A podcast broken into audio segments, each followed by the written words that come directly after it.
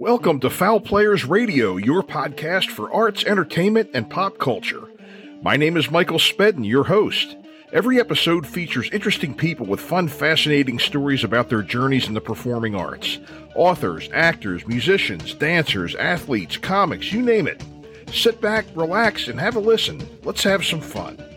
Foul Players Radio is a proud production of the Foul Players Group and a proud member of the SJ Network. And welcome again to Foul Players Radio. My name is Michael Spedden, and tonight's guest is Kelly Jean Grant. Kelly is currently in the cast of Broadway's Phantom of the Opera, playing the part of Madame Giry, and she's been a member of that cast since 2011. Prior to that, was on the national tour of Phantom from 2007 until 2010. She's also appeared in the John Doyle Broadway revival of Company in 2006 and 2007, and has some television credits, including Blacklist and HBO's Crashing. She shared lots of great stories of her other experiences in theater on Broadway and London and regional theater, and tells a great story about how she found out the best thing for a headache is not aspirin nor Tylenol, but it's actually Cloris Leachman.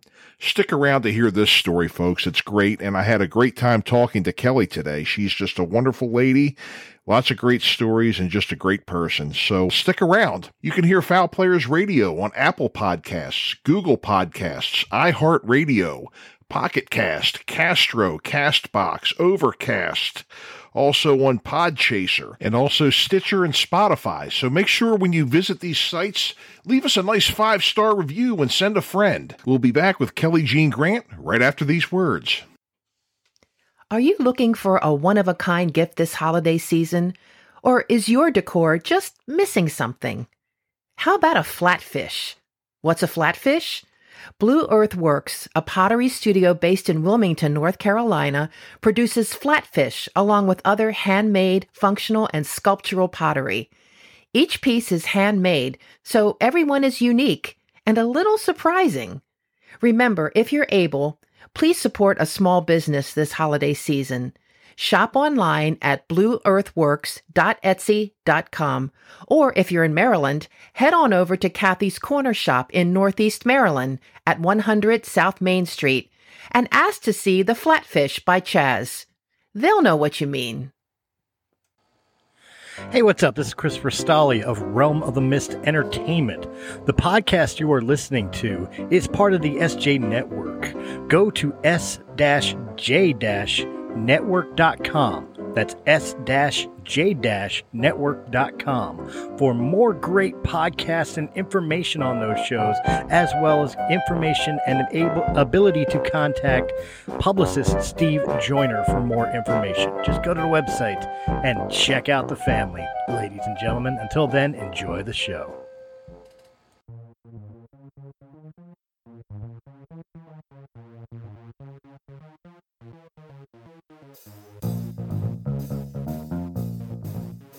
Hey everybody, it's John Orlando from the PVD Cast. Are you wondering where you can find my podcast?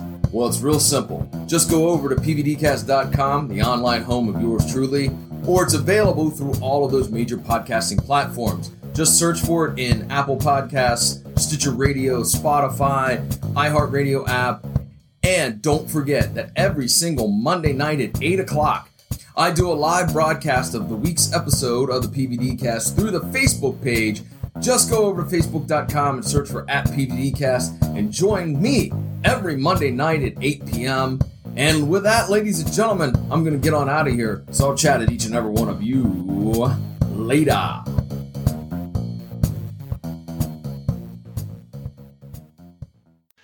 So, Kelly Jean Grant, welcome to Foul Players Radio. I've been looking forward to talking to you. I've been very excited about this for a while since uh, Satomi kind of introduced me to you, your co star there in Phantom. so, welcome to Oh. the show. It, it- it's great to talk to you. Oh, thank you so much for having me. I'm really excited to be on. Oh, absolutely. We're glad to have you here. And there's just so many things that we want to ask about here because I was just looking at the uh, resume or the kind of the resume that you sent me here. And there's so many interesting things on here. I just can't even decide where I want to start here. So, um, I know, you know, right now, you know, because of the damn COVID, and we're all hurting because of that. You know, uh, Phantom is kind of dark at the moment. The uh, Majestic up in New York, where the show is going on, I believe. But you, have been Yes. with that show for a good while now. Tell us about how you. I guess maybe if you want to start with how you got in, because I'm sure that the uh, audition and vetting process to get into a Broadway show is just sick. Oh, it's it it took years and years and years. Um, I auditioned for Phantom along with a whole bunch of other uh, musicals that I and and straight and theater with no no music, you know, regular regular shows. Mhm. Um, let's say. Um, and I had been auditioning for years actually, and uh, they kept bringing me back in. So I was on what they call the short list Mm-hmm. uh, for for Phantom, and for years and years I was on the list for Christine. Right. Um, So I had I would come in and I would sing the the Think of Me material, and I always saw it's it's interesting because I got to know a lot of other Christines in that process over the years because we all would come in at the same frequency. Um, so we'd come in for the casting director. We'd sing "Think of Me." We'd give him our high C.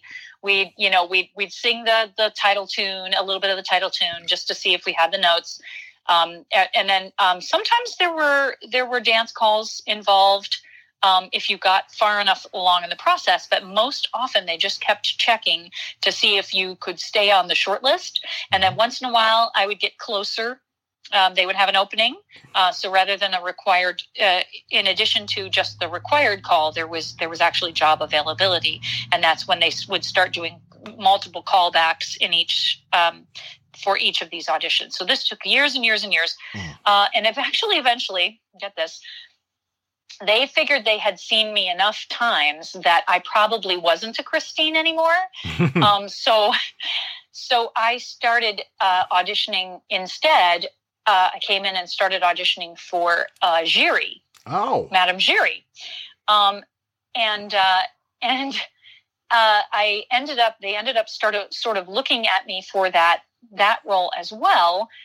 And I got out to one of the tours. They actually hired me as a Giry cover hmm initially for the road and i got out uh, to the road to the road company and i started learning the music and the music director listened to me singing and said you know could could you sing some of the Christine material so we kind of went, we went i went at it as sort of back channel so jobs shift a lot when you go out into a road company Mhm. they hired me initially for the road, and I spent three years out there with the national tour first. Um, when I was finally hired in 2007, the year 2007, and uh, lo and behold, the jobs shifted, and there was a job opening uh, that allowed me to shift over from being a Giry cover to being a Christine cover, and that's how I started. And then the job shifted again about less than six months after that, and I found myself as the Christine alternate. Oh. So I actually moved into the role of Christine uh, surreptitiously. Maybe I'm using that word right. uh, and it's sort of circuitous route. I took a little roundabout route to get there eventually, but I did eventually get to play the role, sort of pinch me kind of thing, because Christine has always been a dream role of mine. sure. Um, you know, I was like one of those kids that like sang Christine into a hairbrush in my basement. I would Yeah. sing along with Sarah Bright, you know, like Brightman on the soundtrack, and so yeah. So I always would ha- dreamed of playing that role, and so I really uh, sort of came about it in a strange way, but um, it was a just dream come true in in every way possible you could think of because I, I really had a great time. It was such a gift. I can imagine. I mean, that is just. I mean, when you're. I mean, truly, I think Broadway is our elite. That is just an elite, elite, um, you know, group of people to be performing with. You know, when you're performing at that level, um, you know, and and to be able to stick with the show for this amount of time, you know, it says that you've been on the Broadway cast since 2011. yes, And- that's true. Uh, you were out touring for a number of years, and yes. um, I mean, that's just got to be something else to you know to be able to do that you know for such a long time because I'm sure you know um, every performance you do, and I'm sure you're performing about eight eight shows a week. Is that correct? Mm-hmm. Yep. And Yeah. actually, the, the longevity of being able to be in the show that long has uh, my my very specific job in the Mhm. show has really helped me keep it fresh. Let's say Mm-hmm. um, uh, you know, as I'm sure a lot of the people that you interview say, one of the toughest jobs that we have as actors, especially on Broadway or in a long running show like Phantom, is try, how do you keep that fresh? That's often I get asked that question when I do Q and A's and things like that for Yeah, people who are up and coming uh, musical theater. Um, people who intend to work in music theater, um, you know, how do you keep it fresh? It's it's constantly uh, uh, it's the same thing night after night, the same costumes, etc. Um, I'm a little bit lucky in that I get a really unusual job that I do in Phantom. So when I joined the Broadway company after our tour closed, which closed at the Pantages in LA in 2010, and I joined the Broadway company in 2011. Now there was no Christine, there was no room in the Christine department, let's say, at the Majestic at that time. Uh, so I started as a kind of a temp uh, we call them vacation swings.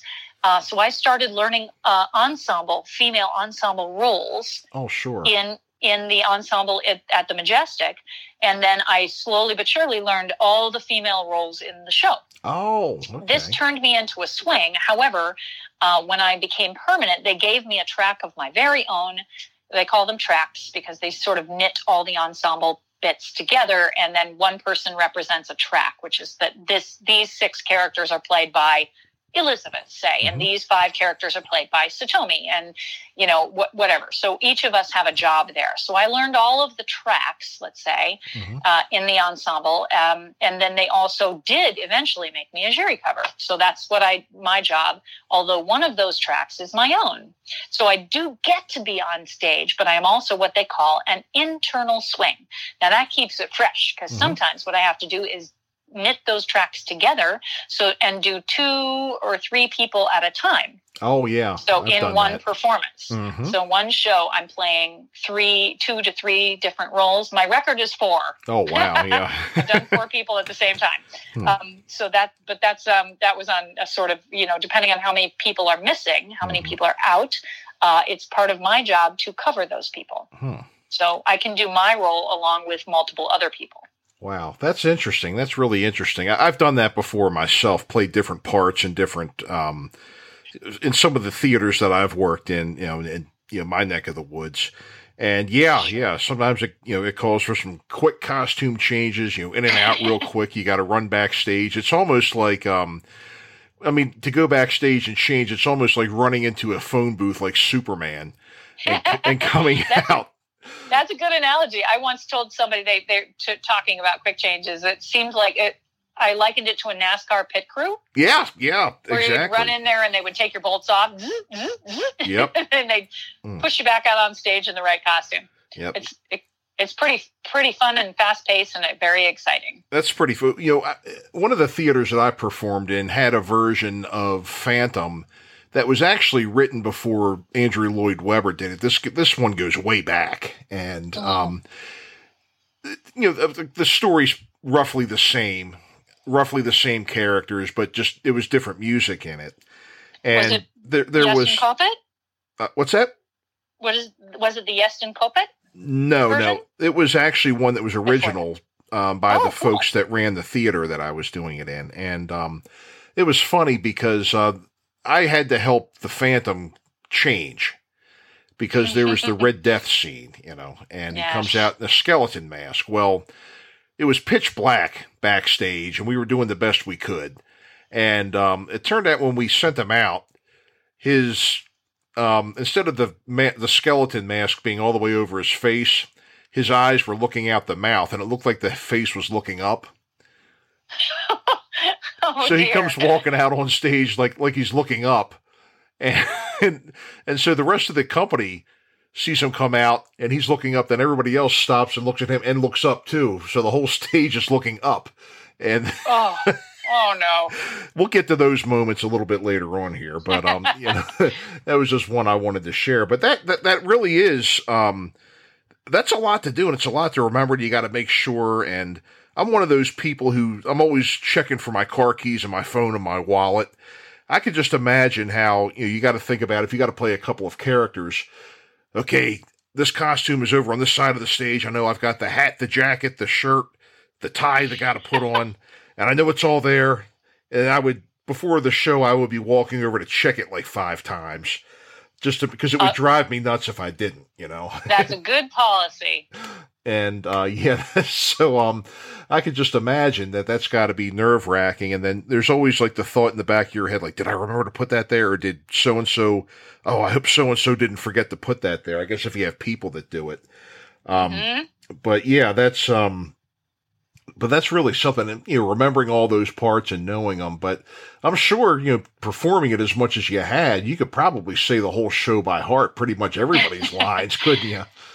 Yeah, pretty much. Um, I, I think you know the females in the show uh, have have different uh, responsibilities than than the males. Uh, Phantom written at a time when there are a lot of roles, speaking roles, a lot more speaking roles for men in the ensemble. Mhm. Um, but there are several ladies that have some challenges. You know, have their own their tracks have their own challenges, like quick makeup changes. Mhm. Satomi's track has a has a full face makeup change into white face Right. like uh, if you think like Mozart, they look like um, uh, if you think back like to the movie Amadeus, Uh huh. they have uh, that kind of thing. So I had to learn her makeup track as well. Oh, sure. Um, things like that, you know. So each one of them has a little bit. There's a little Elizabeth Welch has a little more dancing in her track. She's a little more movement. So depending on which track you're covering, and then, uh, but what I do don't do in the show is I don't cover any of the the ballerinas, any of the dancers hmm that um, so I am I am not a, a prima ballerina, that's for sure. Um, so so mostly I cover what they call the singer women tracks, and I also cover um, Madame Giry. So Oh, I've had the pleasure to do that sometimes too. Oh, that's that's awesome. That's awesome. And um, boy, I, I tell you, I, I bet you really get. You know, I mean, a lot of people love that show, and I bet you know it's constantly, you know, you know, very little empty seats you're looking at out in the crowd. I Yep. guess. You know. We're call, we call it timeless. yeah. Oh yeah, the, yeah. mes- the message of that show is is timeless because Mhm. who hasn't felt like an outcast at certain points in their lives?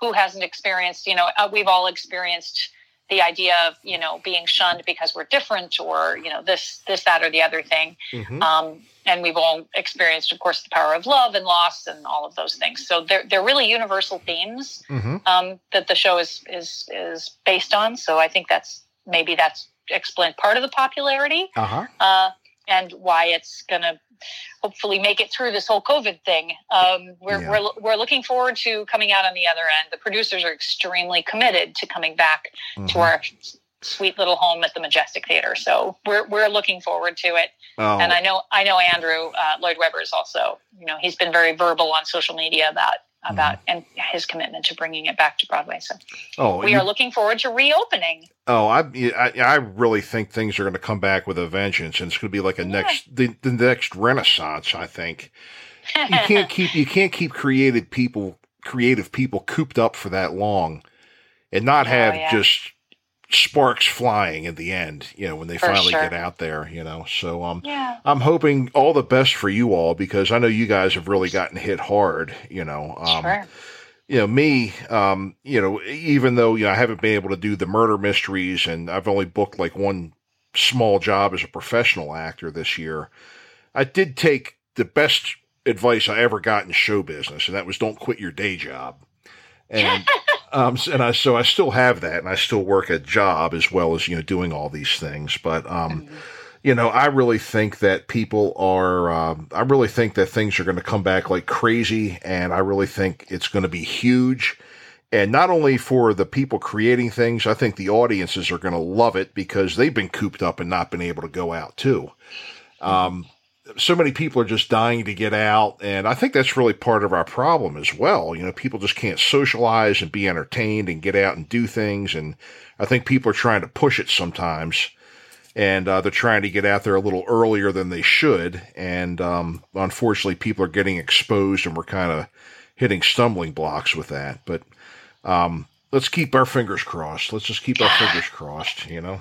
Yeah, we're all hoping for the best, and uh, it may trickle back in. You know, we may have to start a little bit slow with fewer shows uh, to try and compile the audience into smaller groups. But you know, or, or spread it out. Um, there's been a bunch of you know different theories as to how this is going to go, but I you know I think they are you know uh, hoping to. I think they are or were so, selling tickets um, into the fall of 2021. Mhm. Um, so I'm not sure our date right now, as per the the official date as given to us uh, by the Broadway Theater League, was uh, May 30th. Okay. So basically, basically the first of June. Um, Mhm. So we're really crossing fingers and hoping for the best for next summer, maybe. Absolutely, absolutely. Sure. Uh, it'll be great, I tell you, and I bet it'll feel feel great to be back in there and up on stage and everything too. You know. Yes, So, definitely. so looking back at some of the other things you've told me that you've done, um, Mhm.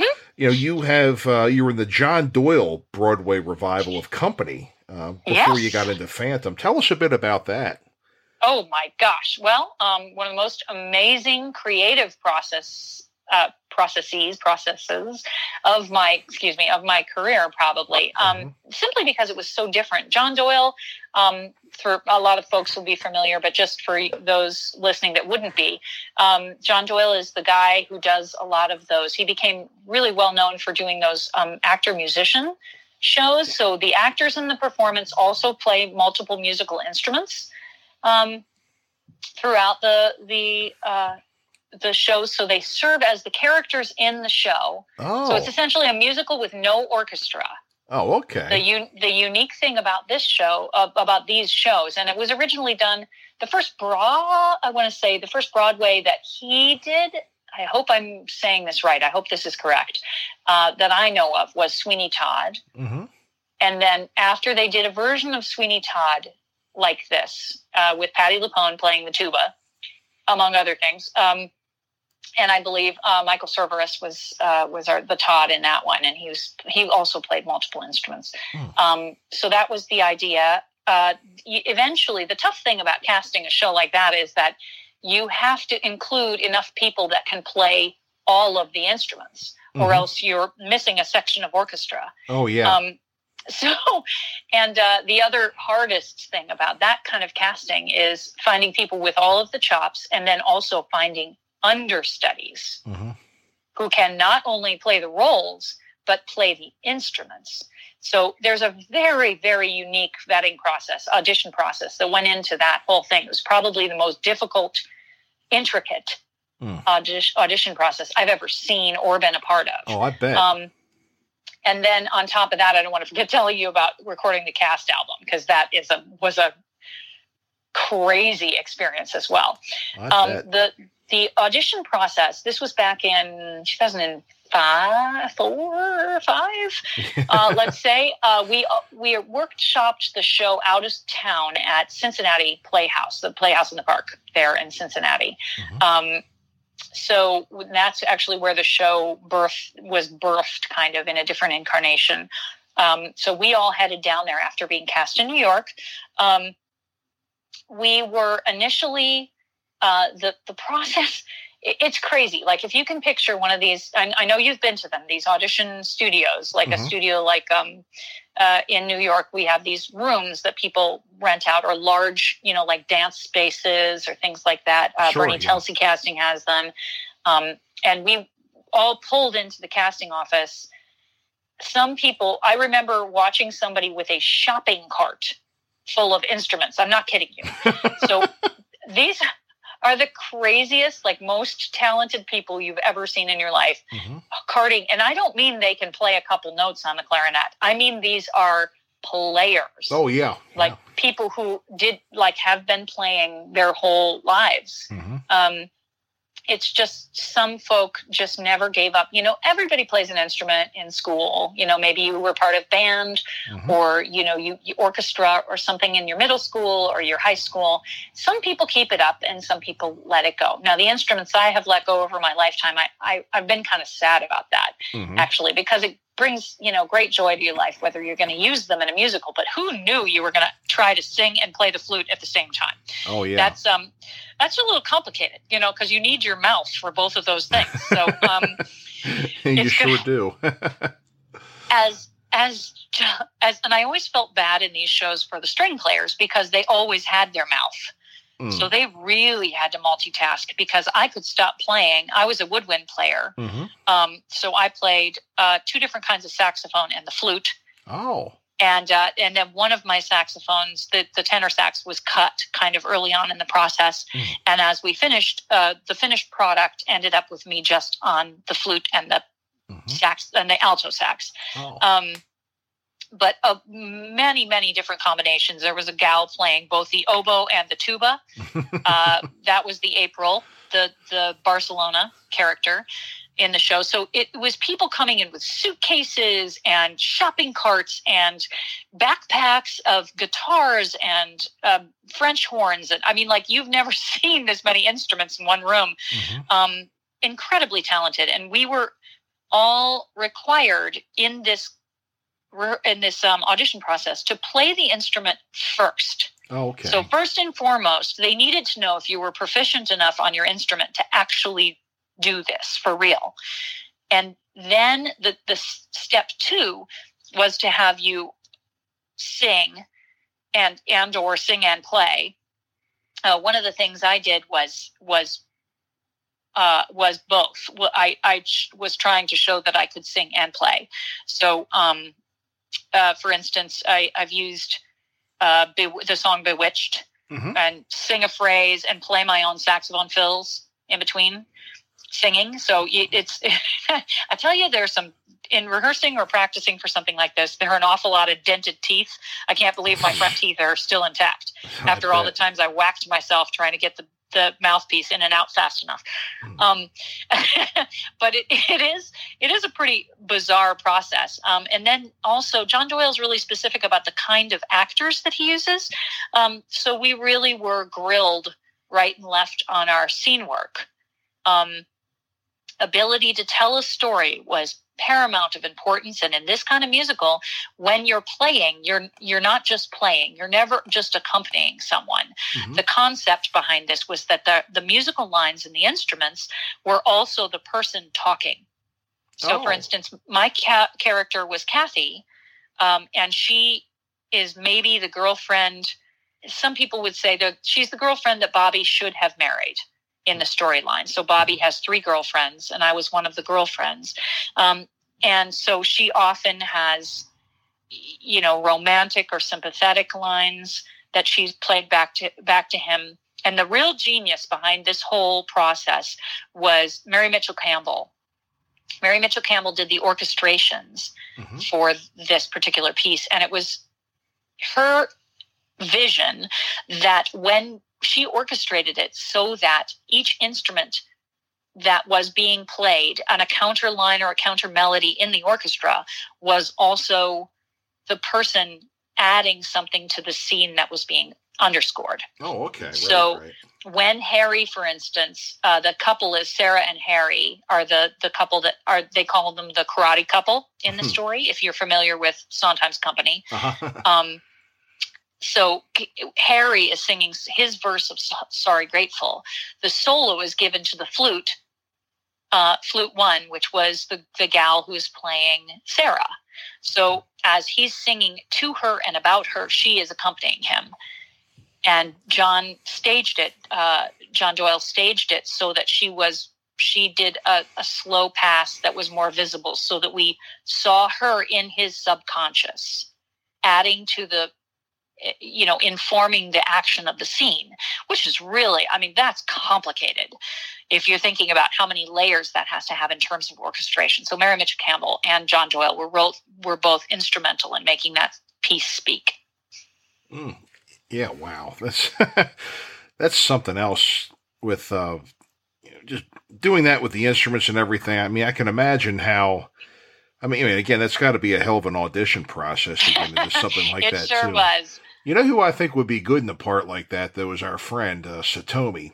That sounds oh, like yeah. something right up her alley because I think she plays you about bet. 436 instruments. and um, she does.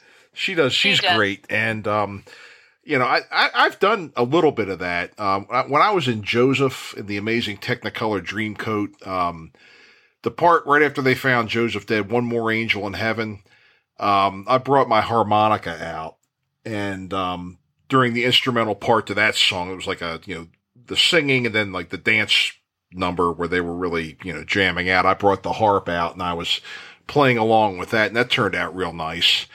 And um, oh, see, so you know what this is all about. Yeah, yeah, yeah, but not, but not two or three instruments. Yeah, I play guitar, bass, and harmonica. Mm-hmm. And um, and the thing that's weird about that is I can sing a song, I can put a harmonica on, and I can play guitar just fine, but I can't play bass and sing. It's weird. you know? well, they put a wheel on our bass. We had a, a gal playing the the uh, stand up. We had actually two Oh wow. two different people two different people playing the acoustic bass. Oh wow. like yeah. acoustic, like the, Uh-huh. the the the real like a stand up bass. Hmm. Um, and it it had a a wheel installed on its peg oh, so sure. that you could wheel it around the stage Mhm. while holding its neck playing notes right so you're playing and accompanying and at some point in i think i think in the song side by side Leenya Rideout, who was our incredible jenny she played the role of jenny in this show Mhm. um, had to wheel it around the stage while in high heels and a skirt Mhm. while doing um, sort of like sailor kicks it looked like um, like tap dancing basically pushing the bass while playing it Mhm. I mean, her poor hand. I mean, she was, you know, I, it was it was unbelievable the things the things you you saw people do. I remember John asking me. He said, "Well, first of all, if you've got a gob, you've got to use it." You know, his British. I'm doing terrible at British accent, but he he's so those people who played stringed instruments Right. always had their mouth free, so they were singing the Mhm. whole time. So, um, so unfortunately, I mean, fortunately, but unfortunately, you know, they had to really split their focus. Mhm. Whereas I had to, you know, play eight bars, sing 16 bars, play two bars, sing four bars. So you memorized your musical instrument lines along with your, Mhm. along with your spoken and sung lines. But I remember him first saying, I said, but, but John, my, my flute is on the other side of the stage. I'm playing sax right now. Can, can I, could I just run over and get it? No. Okay. Well, could I have a bag hanging on me? Maybe a satchel or something I could put my flute in. He said, nope. And then he looked at me and he said, could you play that, that saxophone with a flute in your armpit? could you have it on you? And I looked at him and I went, well, let's give it a try. so it was one of those things we always said, the, the cast members in that show always said, like, it's like if John, if John Doyle asked you if you could fly, you would jump off a building and try. Right, right. So there is nothing that we wouldn't try at least once to see if it was physically, humanly possible. right, And right. so we found we could do all kinds of things. That's where the stand up, the bass with the wheel on it came from. Mhm. And that's where I remember once uh, in, I think, I actually think it was um, Being Alive, I think it was the last number of the show.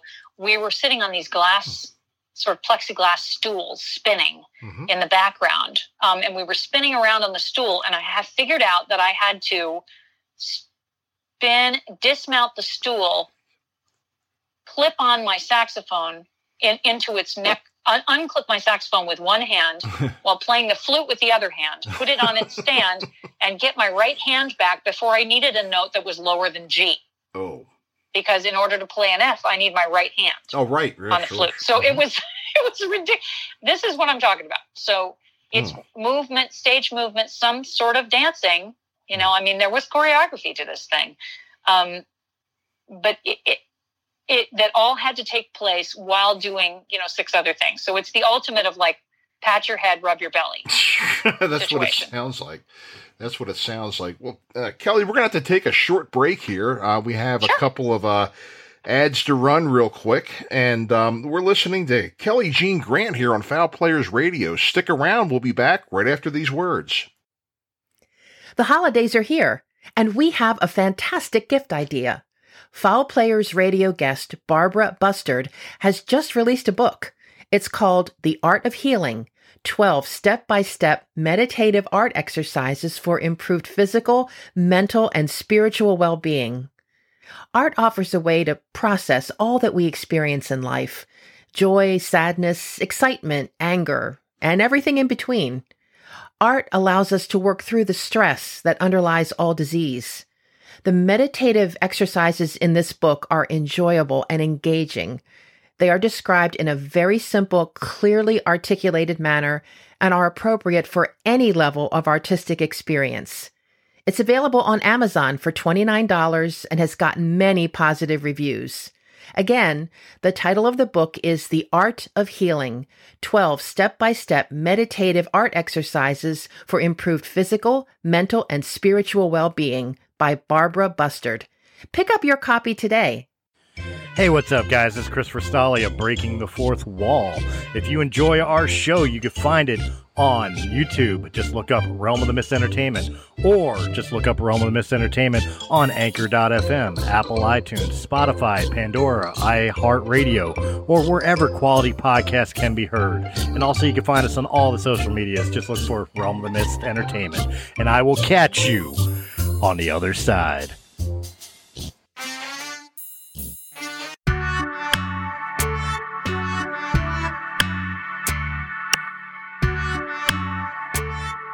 I'm Michael, the host of the semi monthly podcast In a City Like Yours.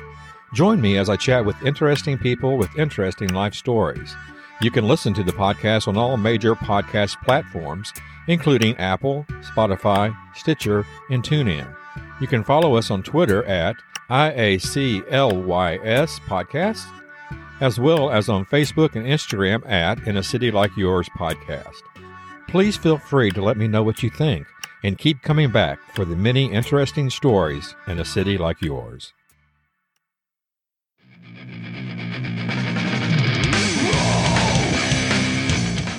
Hey, this is Don Smith from the Life Radio Show. If you've always wanted to learn more about the world of low budget filmmaking and even lower budget comedy, tune into the Life Radio Show. You can live stream the show at wwsu1069.org on Tuesdays from 7 to 9 p.m. Eastern, or find us wherever you find podcasts and like and follow the Life Radio Show on Facebook for live video and other shenanigans.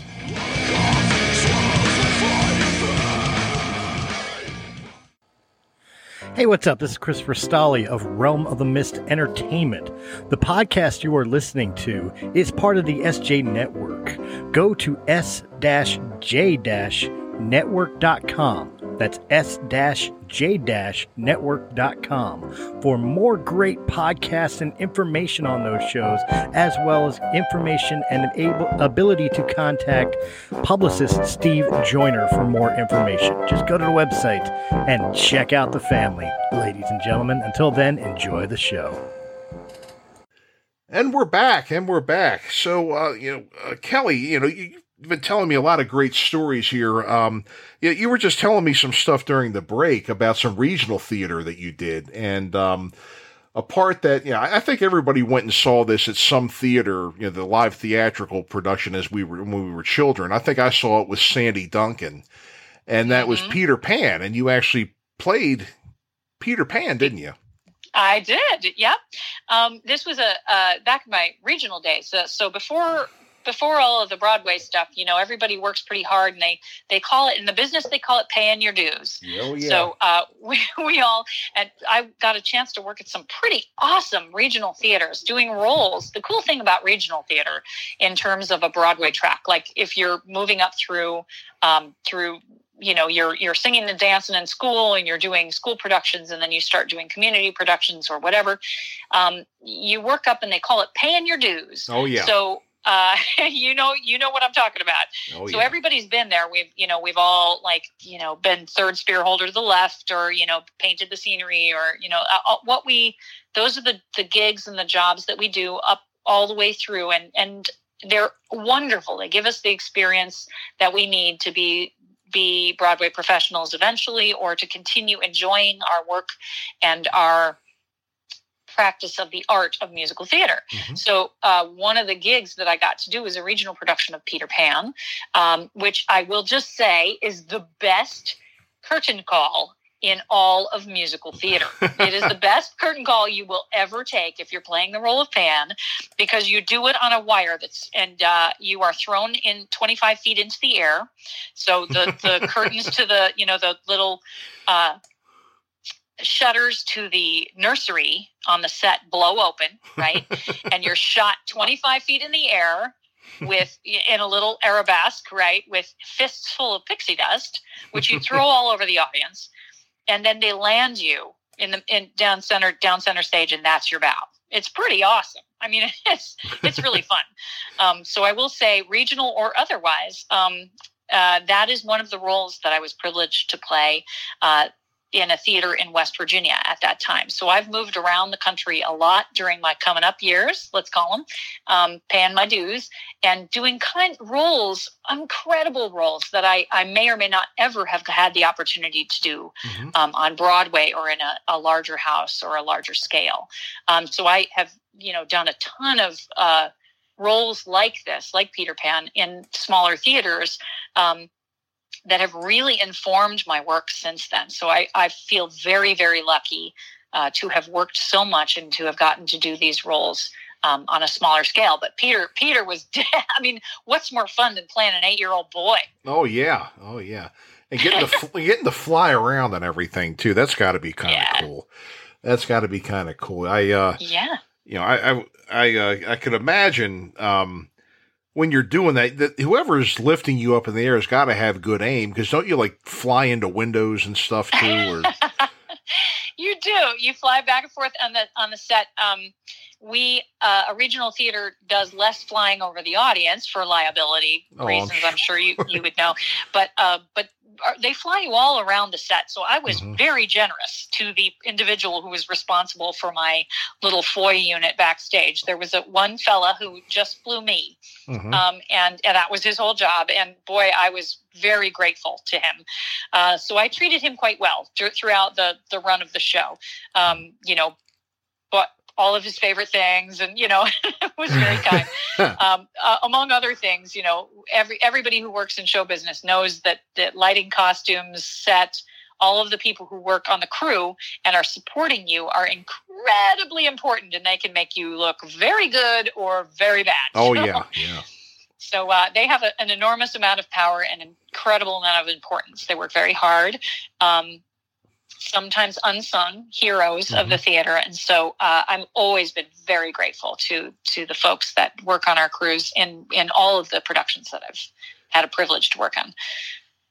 That's wild. I mean, I could just imagine, um, you know, just you know, you're you're flying you you're you're trying to aim yourself for the window or whatever you end up smacking the wall next to it like a cartoon or something. It does you know you're you're you're singing you know you're belting out and i'm flying and then you come a little too close to that fireplace um, yeah, boom uh, so there ha- there were some definitely some some times when i was um i was wallpaper.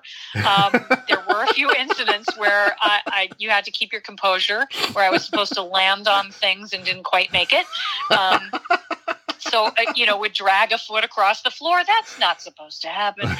Um, but a lot of fun. Also, a lot of fun. I, I fortunately, Knockwood was never hurt too badly. Um, but in the re, in a regional production, you have to put up very quickly. Um, so I had about seventy two hours to mm. in the harness to learn how to fly. And I also, because of our Captain Hook, had to learn to fence. That's with a rapier mm-hmm. on my with my left hand, and oh. I am right-handed, oh, really boy. right-handed. So um, the, I think we're fortunate that there were as few um, foibles as there were because um, I could have really hurt somebody. I think. Oh, I'm sure. I'm sure they were dull wrapped blades, but um, but oh my gosh, you know there was. You, you don't want to take one of those the wrong way. So um. Oh yeah. Well, they're flying, still pointy. Flying sure, while fencing. Too. That's a that's a skill I never thought I'd be able to put on my resume. That's for sure. that's great. That's great. And you said um you worked with Cloris Leachman in one of those. Was that it?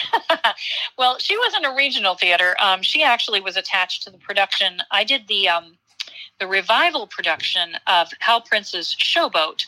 Um, so I was um, a cover and in the ensemble, but I covered the role of Magnolia, which is kind of like it's kind of like the Christine mm-hmm. of of Showboat, but I was the co- I was one of the covers. Oh, you did say um, Showboat. That's right. I'm sorry. Yeah, and that's okay. I and I did it on the road.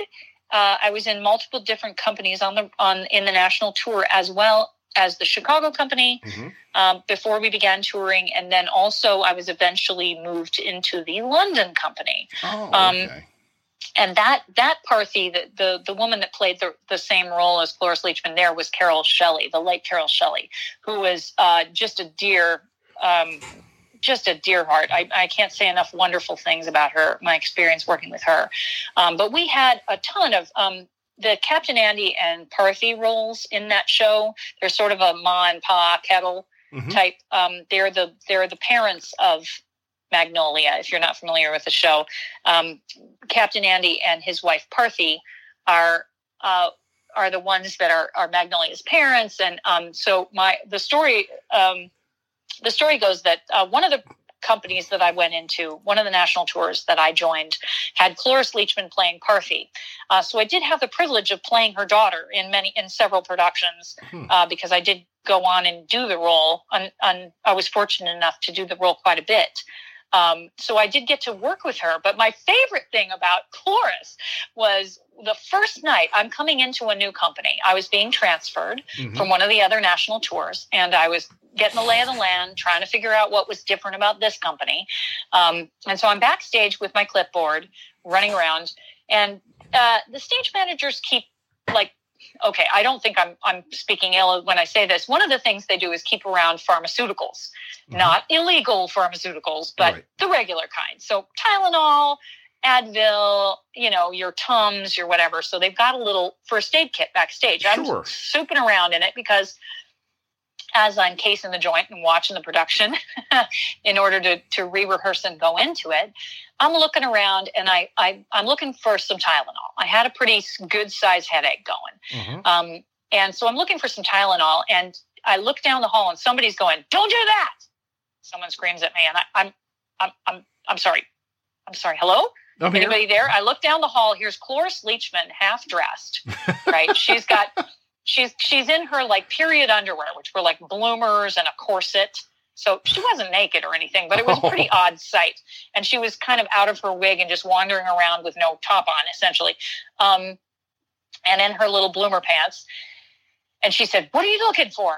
And I said, Well, uh, uh, hi, uh, Miss Le- Leachman. I'm Kelly. Nice to meet you. You know, I'm you're staggering through because you know who she is, and she's never met you before. Um, but she it was so hilarious because she she apparently is extremely anti anti drugs in Oh, any sure. form. And I said, Well, I'm looking for some Tylenol. I've got a really bad headache right now. And she said, Come here, come here. And she looked at her dresser, uh, who was responsible. And she said, We got time, right? And the dresser's like, Oh, it's up to you, Miss Leachman. And she pulled me into her dressing room. I'd never met her before in my life. And she sat me down. and and as I'm sitting there, she jumps up on the bench, puts her legs on either side of me, and starts grabbing me in her uh, right underwear. Kind of had my head between her knees. I don't. I'm not describing this very well, but it was a little disorienting. And I'm thinking, okay, listen, guys, it's Cloris Leachman. I'm not going to say anything, but this is the one of the stranger things that's ever happened to me. um, and she starts pulling my head away from my shoulders, like straightening out my neck Mhm. in a sort of chiropractic move that I can't describe very well, sort of pinching my head between her knees Right. um, and lifting with her uh, fingers sort of under my chin. Mhm. Um, it was transformative, I must say. And in about two, three minutes, we were, we were, she was, you know, talking, you know, to me, saying, "Relax, relax." I'm thinking this is the most unrelaxed I've been ever. so I, I, I have no idea what's going on. I, I, I'm brand new. I don't know anybody here. Um, and Cloris Leachman has my head between her knees, and she's in her underwear. so I, I sort of just went with the flow, and and she let me go and said, "Well, I got to get dressed now. How do you feel?" And I and I thought for a second. I'm like, "Oh my god! Oh my god! My headache is gone. It's gone."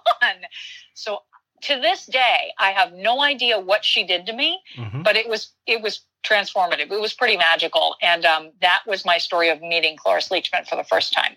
Wonderful. Wow, that's Yeah. that's pretty wild. That's pretty wild. She's a whiz. She's a she's a crazy, amazing lady. Oh, She's, what? she's pretty. She was pretty incredible. I hear I've heard that about her. I, that, you know, Yeah. everybody that I've heard of that have worked with her said they always really liked her. You know, and I listened to a lot of interviews, you know, like this, you know, with uh, various podcasts and things like that. Now, I've always heard good things about her, and uh, Yeah, you know, that's she's amazing. yeah, Just like just like my daughter, she's a pretty spicy meatball. Oh yeah. That's, it sounds like it. It sounds like it. Um, let me ask you this too. Um, Sure. you know, so how about um, you know, when you you know did some work in London, Yeah. you know, and things like that. You know, did you? How did you come across getting to London? You know, hear, hearing about audition. Was somebody auditioning here for those shows? Well, or how did so you? Back in the day, uh, well, okay, back in the day. so now here I start talking like an old, you know, theater, theater, uh, you know, theater dog from from early days. Um, the shows like large musicals like Phantom and um, Showboat was similar to this. Um, people learned a general structure back mm-hmm. in those days. We had multiple companies moving around the country simultaneously. So there was a Broadway company mm-hmm. and one in Chicago and one in LA. And those, as they closed in their various cities, they would become tours. Oh, okay. um, so we had a, a, tour that moved up to uh, a company that moved to Vancouver and sat there for a while. Um, we had companies that moved all over United States and Canada, mm-hmm. and um, and toured all all around the the the region. So so we would have people could be moved uh, like I was from company to company, and we would either learn new tracks or we would incorporate if the tracks if the the ensemble roles were different or if um, they had different covers, we would uh, learn the pieces of the job we didn't know, but we could be pretty easily moved back and forth if you were comfortable relocating which mm-hmm. all of us were at that time because you know you know how actors travel around. You know, I'm sure you too are, have been transported multiple times mm-hmm. um, throughout your career. Um, we were sort of dropped into different companies. The one that I just mentioned with Cloris was in Florida at that time. Um, but what they were doing uh, was Hal Prince was opening a new company in uh, in London. So this was a revi- a company that was doing the, the production of the revival so not the original, but the, the exact staging uh, that we all knew of the Hal Prince Susan Stroman revival of that show was being dropped into the Prince Edward Theatre in London. Now mm-hmm. we had to re-rehearse for that because the theater, the space was a lot smaller. So Stro came and redid choreography um, to accommodate the smaller stage space of the Prince Edward Theatre on the West End. Um, and a lot of things had to be changed. Our sets had to be modified, of course. Um, but a lot of them were uh, just sort of rebuilt or flown over in various chunks of pieces, transported to London so that we could go in there. We rehearsed for that show with Hal and um, and Susan uh, Stroman in uh, Toronto at that time. So basically, uh, there was not a lot of audition pro- uh, process for that. We were basically a lot of us were transferred from one of the US companies. Oh, okay. So I lucked out and very got very lucky and uh, ended up being chosen to be one of the people who who re-rehearsed in Toronto with the original creative team and then was taken to London. Mm-hmm. And the idea was we would play London for about a year, which we did. Um, and then what they wanted to do was recast the show with British actors so that each of us would have a counterpart that was British and under the jurisdiction of this was an agreement made with British Equity, hmm. which is different than American Equity. It's a different union. Okay. So the idea was uh, we would play it for a year there, and then they would recast and reopen as you know this with the same show with a British cast. So hmm. um, there was some, uh, uh, you know, confusion as to whether I think we were Canadian or American. I think they were more likely to let in Canadians at that time. Uh, but our company was Livent, which was a Canadian production company that ran ran Showboat at that time. So, um, so it it all in all, we didn't. The answer to your question is we didn't actually audition for that one. That was mostly people transferring from other U.S. companies, oh, either okay. the Broadway or from the tours, etc. Um, but it was thrilling to be able to put the production up again. They got a lot of the original folks back. Like I said, Carol Shelley was our Parthy. We got um, uh, Michel Bell, I think, who's the Old Man River. Oh, you know, the, the song mm-hmm. that everybody knows from that show is Old Man River, mm-hmm. right? So he was he was the original, the guy who uh, from that production uh, who originated the role of Joe, which oh. is the guy who sings Old Man River. Yep, yep. Yeah. I used and to Greta use... Boston, yeah.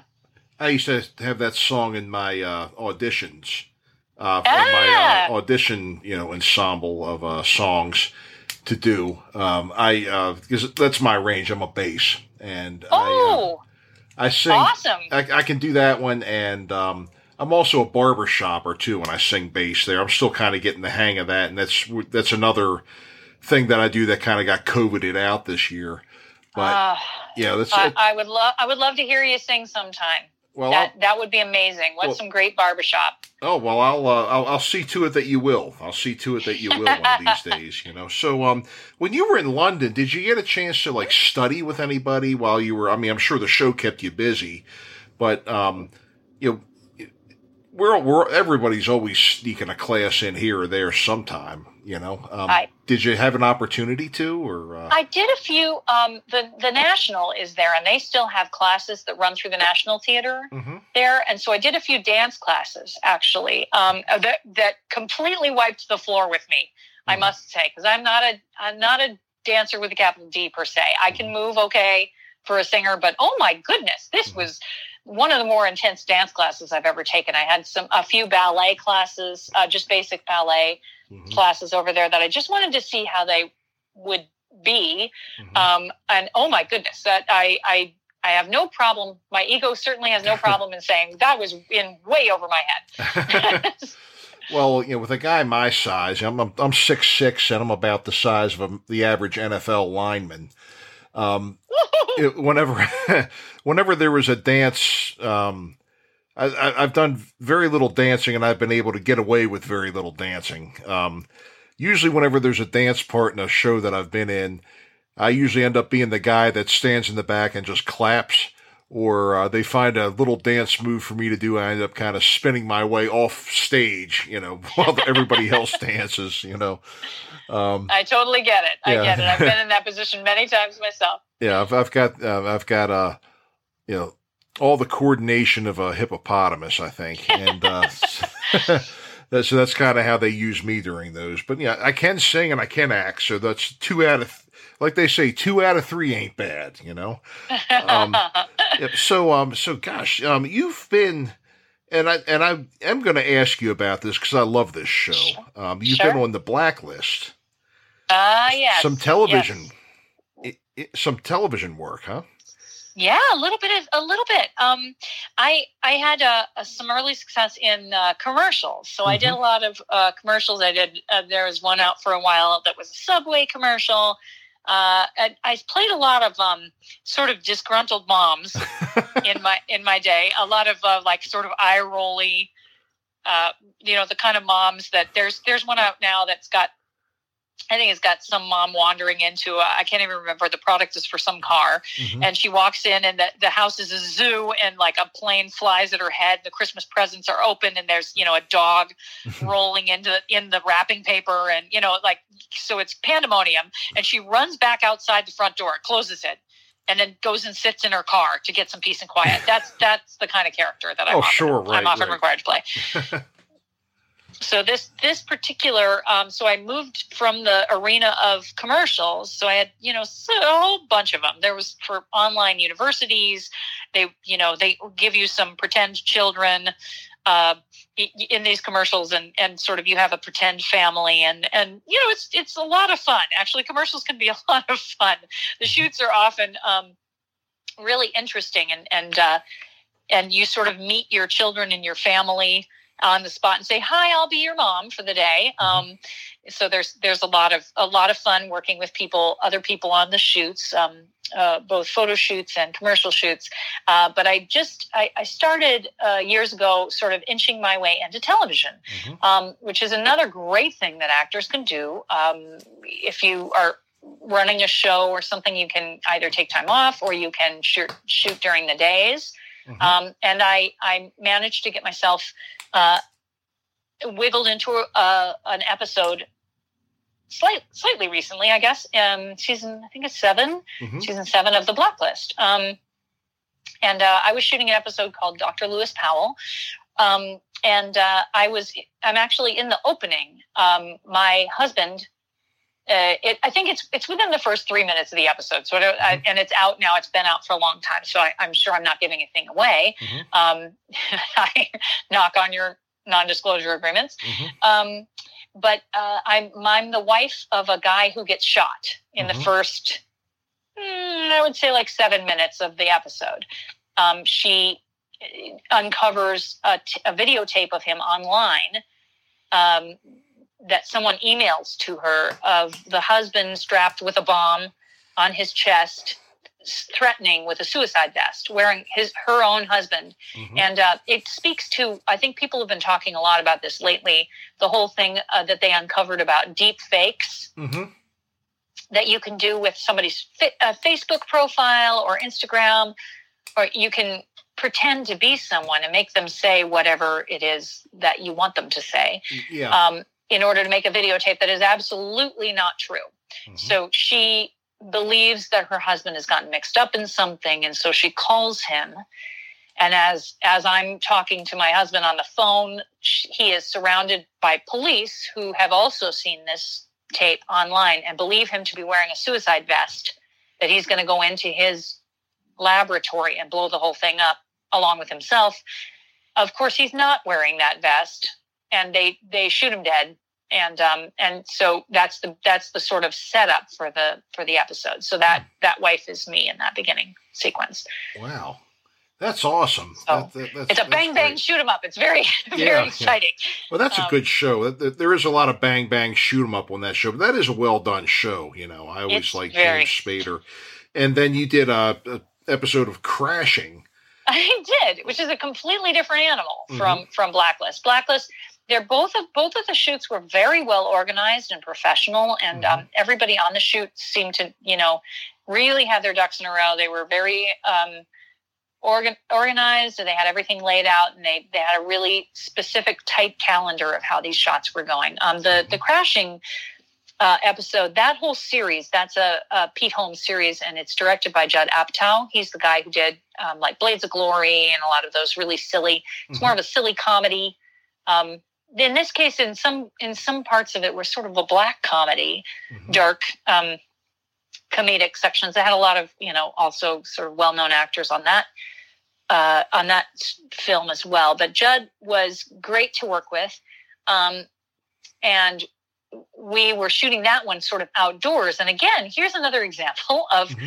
randomly um, how my playing instruments got me involved in yet another project. Um, this one was looking for someone who could play an instrument you could play in the middle of a field, like outside. Mm-hmm. So I brought my guitar and my flute randomly because it's pretty transportable. Um, because these are, um, they wanted something that sounded kind of Irish. Oh, sure. In this case, so so I played a little Irish ditty on the flute, and I sang a couple of strophic Irish Irish folk songs on the guitar, um, just to see. They wanted somebody who could both sing and play, mm-hmm. and oddly, I thought a little oddly, they chose uh, my flute. Um, so I am in the episode of the first season of Crashing.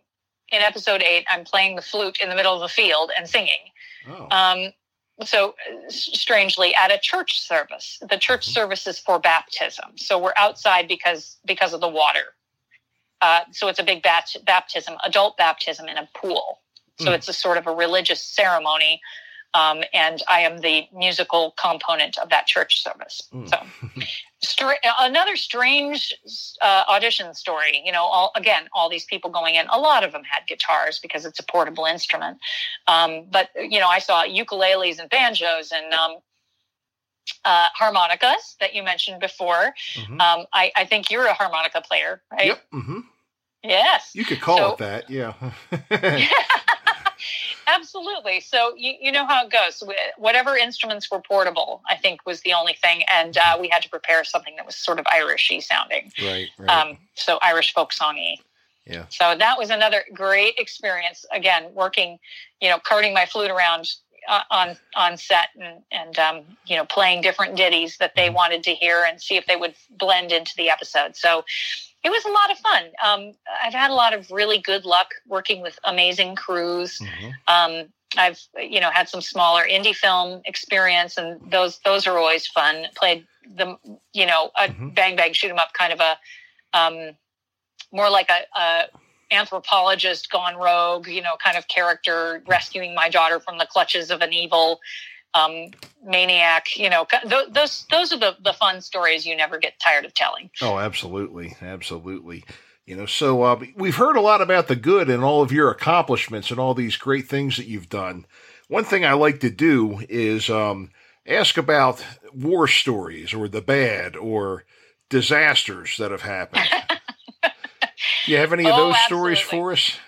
I sure do. Um, we'll go back to um, I've, I've had many, many of, of things gone completely awry, Mhm. um, uh, small and large, um, on stage. And sometimes you're able to save it, and sometimes you're not. um, in the case of Phantom, there are you know there are big, big technical. Um, things that happen in the show, um, and Mhm. so there have been a few there uh, where we have actually had to to stop the show. I, I remember singing the end of "Think of Me" and they couldn't get the curtain out um, at, at the end to move into the next scene, and so I just hear a stage manager um, whispering from in, off in one of the wings, "Kelly, Kelly, we're stopping, we're stopping, we're stopping the show." So I danced my way gracefully, I hope, Mhm. um, off into a wing, and they had to bring down the show and and just um, bring in the fire curtain and, and change that one over. But one of my favorite stories actually happened, or least favorite stories, depending on how you look at it, happened in London. Mhm. And this was when I was on for the role of Magnolia, which is Mhm. the central character in in Showboat. Um, the the girl whose story who's we're, we're getting this story from her perspective and I was an understudy, which I think I've mentioned to you, has to often wear costumes that are not mine. Mhm. Uh, the the woman who wears this costume usually um, the, this beautiful, beautiful uh, period costume was just a little taller than I am. so I'm a kind of a short person. Um, so I was wearing heels and doing my best, but I can't make myself any taller than I am. And uh, sure enough, the scene is in the middle of one of Susan Stroman's beautiful montages where cars, full size automobiles, and houses are spinning on stage. And everyone's, you know, there are 52 cast members. It's the biggest scene you've ever seen in your life spinning around and, and doing charlestons on top of buggies and it's crazy and magnolia is leaving her her parents parthy and captain andy and the showboat behind her to move with her husband ravenal to the big city of chicago at that time Mhm. so there's the scene and i'm supposed to run like fields through the flowers across the stage and hug my mother goodbye and i'm holding my plastic baby right Mhm. So at the time, I, I was holding a, an infant wrapped up to look like my baby. and you guessed it, in my period heels, with my costume that's too long for me, mm-hmm. I went skidding across the stage, fell into a half split like a like a like a baseball player sliding into third, Oh, jeez. and slid across the stage. Took a huge digger right down center where nothing else is happening. Right, Oh. whole audience, you can hear them. The whole breath gets sucked out of the theater. Just right Uh, on your, under the heading of the most embarrassing things that have ever happened to you in your lifetime. Mm. Good little actress that I am, I vaulted the plastic baby to the ceiling above my head. right? Holding it up like you, like like Jesus in Nazareth, right? So I'm, I've got the baby vaulted to the ceiling, and Carole Shelley, this wonderful famous actress, comes my playing my mother, comes running toward me, and leans over me and says, "Is the baby okay?" As she lifts me out of my pile of humiliation in the middle of the stage oh, jeez. And then I have to recover and leap into an automobile with my the, the actor um actually Hugh Panaro who played also played the Phantom for years. I Oh, got sure. the pleasure of doing both of those shows with him. um, so he he and I leapt into the automobile and drove off stage. Hmm. I have never been so humiliated in my entire life. Oh, I now, bet. fortunately, the next scene after that is her. He leaves her. Hmm.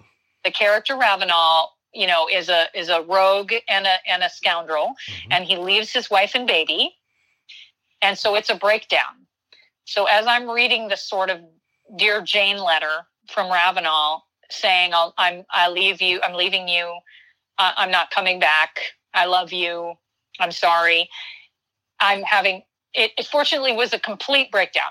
So I could pour all of my embarrassment and mortif- you know, mortified feelings into this scene. And so, of course, you imagine what came out on the other end was the best breakdown I've ever done. It was sort of, ah, you know, just, ugly, ugly cry and all of that.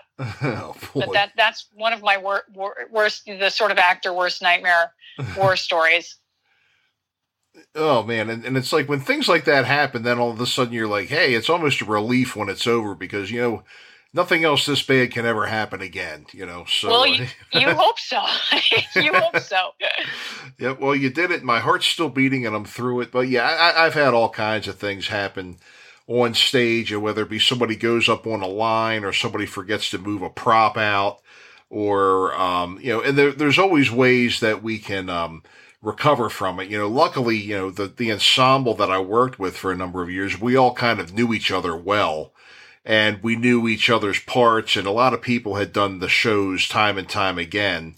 So, um, you know, we were, um, you know, uh, it, it, we were able to kind of recover from things whenever something happened and we were able to kind of laugh at it, you know, not too far after that, but, um, sometimes though it's it's that first feeling that you get when the thing happens. It's like you you get that feeling of doom that they call you know like almost like a uh um they say the feeling of impending doom like you're having a heart attack or something you know like it just hits you absolutely. Like you, you feel like your face gut. is going to explode and your you know yeah. your heart is racing and you're trying to think oh my gosh how am i going to get out of this? Oh boy. I know. I know. But um yeah, I guess you know, it happens to the best of us, you know, and um, you know, there, has been some really funny things I've gotten, you know, in doing a lot of these episodes from people. So that's great. That's great. Well, Kelly, you've been great to have as a guest today, and I've loved having you. And I definitely want to have you on again. You know, um, oh, you, you, I would love that. Thank you. You, you would definitely. Uh, I would love to have you back some other time. Um, especially maybe when um, Broadway opens back up, and maybe I can get an update on Phantom from UN Satomi. Um, she's been absolutely great too, and I'm I, am i am thankful to Satomi for introducing me to you. Um, I've Aww. actually been a guest on her podcast too, and we had a lot of fun. And, oh man, um, you you have been so wonderful. Thank you so much. Well, I, I, like I said, I appreciate you taking the time to come speak with us today, and um, you want to do some plugs? Is there anything you'd like to plug right now? uh, no, I'm doing mostly. Uh, I'm mostly a kindergarten teacher these sure. days. Um, mm-hmm. uh, so I'm I'm still auditioning, uh, mostly for TV and film mm-hmm. right now, uh, because that's that's the kind of thing that you can audition for with tapes that come out of your house. Mm-hmm. Um, but uh, and since our our the sort of theater life is at at a, a bit of a pause right now. Mm-hmm. Um, uh, I'm doing a lot of auditioning, but I, I haven't got a ton of things going. We are definitely, I'm uh, singing with an organization, or we have this wonderful organization called Broadway Hearts. Oh, yes. That Satomi may have mentioned. Oh, yes, she um, has. So I also do um, tapes for them, and I, I work with them, uh, which is um, more of a volunteer thing. But they're a mm-hmm. wonderful organization out of New York, Broadway Broadway Hearts. You can look for them on um, hashtag Broadway Hearts on in- Instagram. Mm-hmm. Or various things like that. Broadway Hearts uh, also has a Facebook page uh, that's easy to look up, and um, mostly uh, it is a charity uh, organization that um, brings Broadway to children uh, with either disability, disabilities, injuries, or illnesses mm-hmm. um, in various children's hospitals. We work with the Ronald McDonald House. We work with um, uh, Mount Sinai and a whole bunch of the the Kravis Children's Center at Mount Sinai and a whole bunch of different um, wonderful.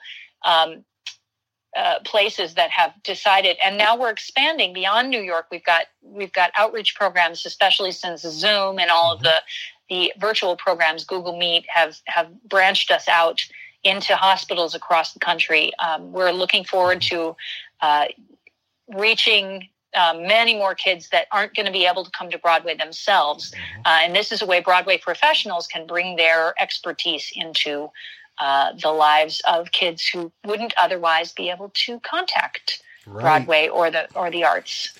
I've seen a number of the videos that have been uh, that you have out as I guess maybe either samples or ones that you've done for people, and I tell you they're just great. Everybody, every last one of you is just damn good, and uh, um, it's a lot of fun. And and during yeah. this time when a lot of us aren't having uh, as many.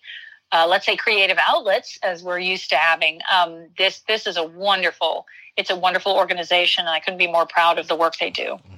Well, that's great. That's great, and you should be proud of it because it's just, a, like I said, just a remarkable thing, and it's it's very very well done and very very very kind, very a very kind uh, group of people, and um, you know, well, Kelly, uh, again, thank you so much. It's you've been listening to Kelly Jeanne Grant here on Foul Players Radio. Um, thank you again for a wonderful interview. Um, I've enjoyed having you, and uh, thank you all for listening. And Kelly, please come back sometime, okay? Oh, I would love that. Thanks so much for having me. Thanks again, and uh, thank you all for listening. We'll see you next time. Howdy, it's Matt Gwynn here, popping in to let you know about the adventures of the albino rhino. It's a show uh, Frank the Giraffe here, my co-host James Godwin, and myself put on for you guys twice a week. Uh, every Wednesday we talk to a comedian, and every Friday we call it Freak Yeah Friday. The show itself is not safe for work, and that freak is definitely a different word. I just don't know what podcast you're going to be listening to this promo on. And I don't want to, uh, you know, start screaming explicatives while you're sitting in your office. If you're lucky enough to have been able to go back to the work that you did before inside of an office or whatever, you know, but we go on a, an adventure twice a week and it's a good time because we get to sit down and talk to some really cool people. Uh, and I enjoy it because, you know, I'm just curious little albino who uh, likes to get to know folks. You know, you can find us a couple ways, actually multiple ways. Really, man, there's a lot of different ways to find us. You can find us through our central hub, which is www.albinorhino.me. It's the website. Find me on, and then you know the podcast. You can find the videos on YouTube. Search for Adventures of the Albino Rhino. Also linkable from our website. And you can also find us through Anchor, Breaker, Google Podcasts, Apple Podcasts, Overcast, Radio Public, and Spotify. That's right. We're on the same place Joe Rogan is. Granted, we're not we're not the Joe Rogan experience, but you know what I mean? We're there. We're there. So give us a listen. Promise you won't be promise you won't be dissatisfied. And enjoy your day.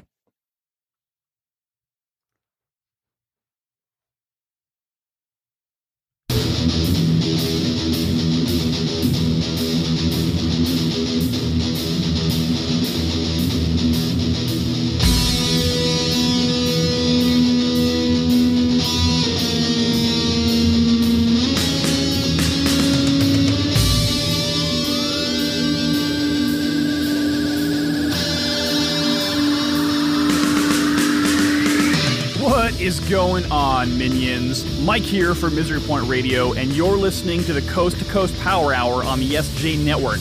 Now, I know what you're thinking. Mike, what the F is a Coast to Coast Power Hour? Well, my uneducated and uninformed friend, the Coast to Coast Power Hour is a Borg like collective of epic podcasters from epic podcasts that have all come together to discuss the important things in life pop culture, current events, random awesomeness, stuff like that. Trust me, you need this in your life. For more information on this show and all the shows on the Coast to Coast Power Hour, as well as on the SJ Network, reach out to publicist Steve Joyner at www.s-j-network.com or stevesjnetwork at gmail.com.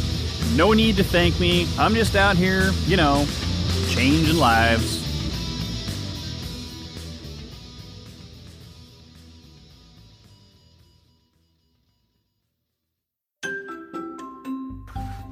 What's Your Effin' Binge is a podcast brought to you by Chris, Anchor, and Spotify.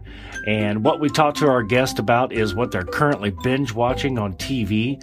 And uh, what we do is we like to uh, take a different approach. I don't want to know what the name of the show is that they're going to talk about before they come on. I have to actually guess it. So I ask them who, what, when, where, why, and uh, try to figure out what it is that they're watching. A lot of times I'm able to guess it and sometimes I'm not, and that's fine. That adds to the comedy of the show. We like to bring our guest on, whether they're a model or an actress or producer or musician, and just let them have a platform to be able to tell everybody what they have coming up next, and also entertain everybody with what's worth watching. So I hope everybody tunes in for the next episode of What's Your Effin' Binge. Thanks. It's Chris.